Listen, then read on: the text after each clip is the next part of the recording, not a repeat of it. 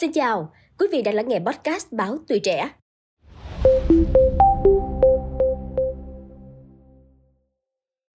Thưa quý vị thính giả, dù vừa xảy ra vụ va chạm giữa xe máy và xe tải khiến một người tử vong trên đường Phạm Văn Đồng, thành phố Hồ Chí Minh, nhưng tình trạng xe máy chạy vào làn ô tô bất chấp giờ cấm vẫn không giảm trên tuyến đường này. Hành động nguy hiểm của các lái xe này không chỉ làm cản trở giao thông, gây nguy hiểm cho người và phương tiện đi trên làn đường này, mà còn ảnh hưởng đến cả dòng xe đang đi đúng làn quy định. Cụ thể tình trạng này đã và đang diễn ra như thế nào? Hãy cùng với Khánh Hà bàn luận trong số podcast ngày hôm nay.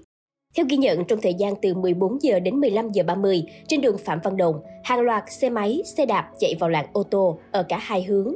Theo quy định, xe máy chỉ được vào làn ô tô sát với giải phân cách làn xe máy từ 6 giờ đến 9 giờ và 16 giờ đến 20 giờ.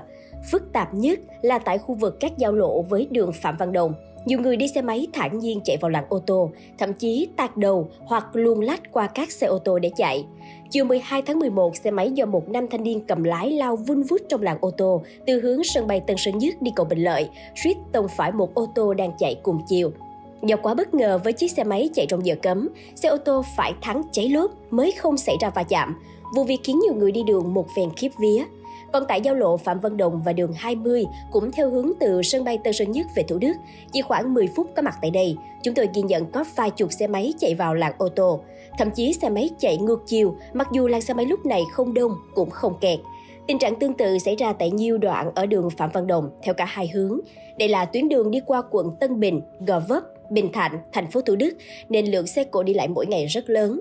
Vì vậy, chỉ một vụ va chạm nhỏ xảy ra có thể gây ủng ứ kéo dài. Thực tế, không ít vụ tai nạn giao thông liên quan đến mô tô, xe gắn máy xảy ra trên đường Phạm Văn Đồng để lại hậu quả thương tâm do đi lấn làng, đi vào làng ô tô.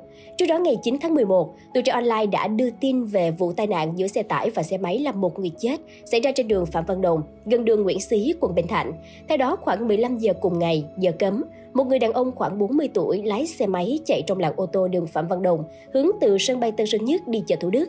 Khi còn cách đường Nguyễn Xí khoảng 50 mét, thì xe máy bất ngờ va chạm với chiếc xe tải chở gà chạy cùng chiều, khiến người đàn ông lái xe máy chết tại chỗ. Vụ tai nạn xảy ra gần giờ tan tầm khiến giao thông trên đường Phạm Văn Đồng ùn tắc cục bộ. Và không chỉ có trên đường Phạm Văn Đồng, hơn 8 giờ sáng ngày 12 tháng 11 đã xảy ra một vụ chết người trên làn xe ô tô đường Trường Chinh, phường Tây Thạnh, quận Tân Phú, mà nạn nhân là một người đàn ông khoảng 50 tuổi đi xe máy. Theo ghi nhận ban đầu, nạn nhân đi xe máy vào làn đường dành cho ô tô và va chạm với một xe máy khác, rồi bị ngã ra đường và bị một ô tô cán chết tại chỗ. Vụ tai nạn còn khiến nhiều xe khác vì không dừng kịp nên tông dắt dây vào nhau. Thưa quý vị thính giả, vì sao đã có những tai nạn chết người xảy ra và không ít trường hợp bị xử lý nhưng vẫn chưa ngăn được xe máy đi vào làn ô tô bất chấp giờ cấm? Cần làm gì và phải mất bao lâu để có thể ngăn chặn được hành vi đặc biệt nguy hiểm này? Điều này cần sự vào cuộc quyết liệt của các cơ quan chức năng mà phần lớn phụ thuộc vào ý thức của mỗi người dân khi tham gia giao thông. Quý vị nghĩ sao về những thông tin trên? Hãy để lại ý kiến của mình bằng cách bình luận bên dưới nhé.